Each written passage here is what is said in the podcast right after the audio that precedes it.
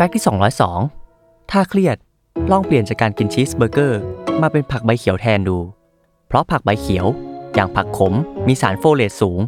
ที่ช่วยผลิตฮอร์โมนโดปามีน ซึ่งเป็นสารเคมีในสมองที่สร้างความสุข และช่วยให้คุณรู้สึกสงบมากขึ้น โดยมีการศึกษาจาก 2 แหล่ง อย่างในวารสาร Journal of Affective Disorders ที่ได้สำรวจคนวัยกลางคนและผู้สูงอายุจำนวน 2,800 คน พบว่า ผู้ที่บริโภคผักใบเขียวที่มีสารโฟเลตเป็นประจำ จะเสี่ยงต่อการเกิดอาการซึมเศร้า น้อยกว่าคนที่บริโภคผักใบเขียวเป็นครั้งคราว และจากการศึกษาในมหาวิทยาลัยโอทาโก ประเทศนิวซีแลนด์ พบว่าในวันที่นักศึกษากินผักใบเขียวและผลไม้มาจากที่บ้าน เวลาใช้ชีวิตในมหาวิทยาลัยของนักศึกษาเหล่านั้นจะรู้สึกสงบ มีความสุขและมีพลังมากขึ้น